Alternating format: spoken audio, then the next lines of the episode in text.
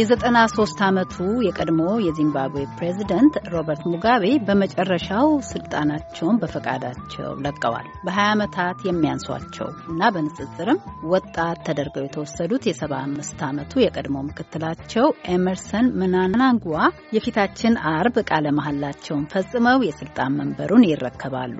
ለመሆኑ ዚምባብዌያውያን አዞ በሚል ቅጽል መጠሪያ የሚያውቋቸው መጪ ፕሬዚደንታቸው ማን ናቸው?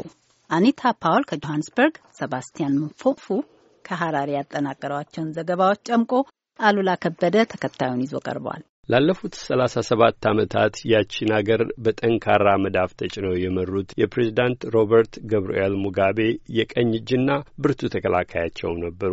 አወዛጋቢው ሁኔታዎች መታየት እስከጀመሩበት ቅርብ ጊዜያት ድረስ በያዝነው ዓመት መጀመሪያ ላይም ፓርቲያቸው ገዢው ዛኑ ፒኤፍ ማዕከላዊ ዚምባብዌ ላይ ባካሄደው ሰላማዊ የድጋፍ ሰልፍ ላይ ተገኝተው ነበር። ዛኑ ፒኤፍ ለሕዝብ የቆመ ግንባሩን የማያጥፍ ፓርቲ ነው፣ በመሪነቱም ይቀጥላል ሲሉ ነው ከአገሪቱ ዋና ዋና ቋንቋዎች አንዱ በሆነው በሾና ቋንቋ ምናንጋግዋ ለተሰበሰበው ሕዝብ የተናገሩት። እናም ሌሎች ጩኸታቸውን ሊቀጥሉ ይችላሉ። ዛኑ ግን አገር መምራቱን አያቆምም፣ ከሮበርቱ ሙጋቤ ጋር ወደፊት፣ ከዛኑ ፒኤፍ ጋር ወደፊት ሲሉ የተናገሩት። ጥቂት ወራትም አለፉ። የተከተለውን ላየ ግን ልዩነቱ ከንጽጽር በላይ ነበር።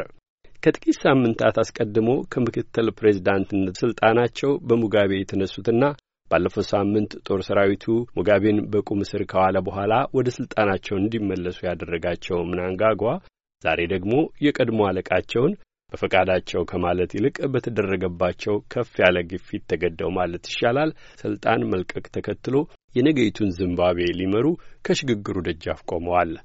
በያዝነው ወር መጀመሪያ ግድም ሙጋቤ በእርሳቸው ላይ የነበረኝን እምነት አጥቻለሁ ሲሉ ከስልጣን ሲያስወግዷቸው ያም እርምጃ ሙጋቤ እምብዛም ተቀባይነት የሌላቸውን የገዛ ባለቤታቸውን የአምሳ ሁለት ዓመቷን ግሬስ ሙጋቤን ወደ ስልጣን መንበር ለማምጣት ሲሉ አመቺ አጋጣሚ ለመፍጠር ተብሎ ሆን ተብሎ የተደረገ ሆኖ ነው የታየው።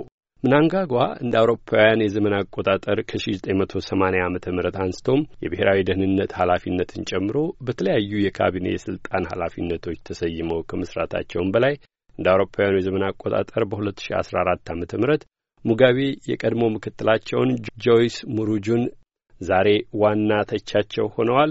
ከስልጣን ማንሳታቸውን ተከትሎ ለምክትል ፕሬዚዳንትነት በቁ።